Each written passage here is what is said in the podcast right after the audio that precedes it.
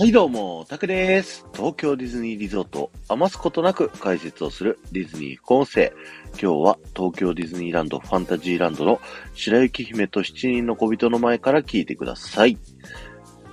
今日はですね、7人の小人の名前の候補に有名なあのキャラがいたというテーマでね、お話しさせていただきたいと思います。皆さん、7人の小人の名前、全員言えますでしょうか？えー、まず1人目は、ドック先生ですね。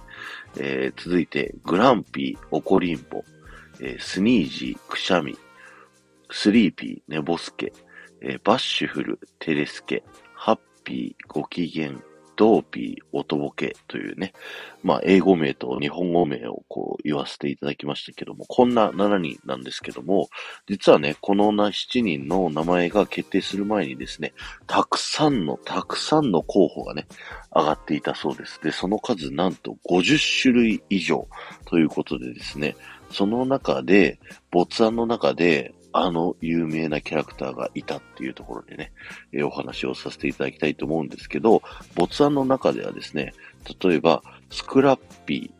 えー、喧嘩好きだったり、フラッピー、慌て者だったり、ギャビー、おしゃべりというね、名前がついていたりとかしたみたいです。そして、なんとなんと、あの有名なキャラというのがですね、まあ、サムネイルにあるから皆さん分かってるかもしれないですけど、スヌーピーがいたらしいんですね。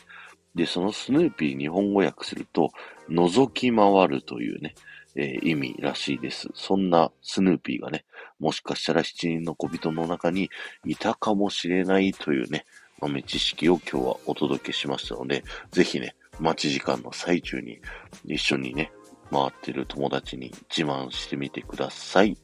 今日は終わりです。ありがとうございました。この放送が面白いと思った方は、ぜひいいね、残していっていただけると、僕はものすごく喜びますので、よろしくお願いします。また、ハッシュタグ、えー、ディズニー副音声をタップしていただくと、僕は東京ディズニーリゾートのいろんな場所から豆知識をお話ししてますので、そちらの方も聞いてみてください。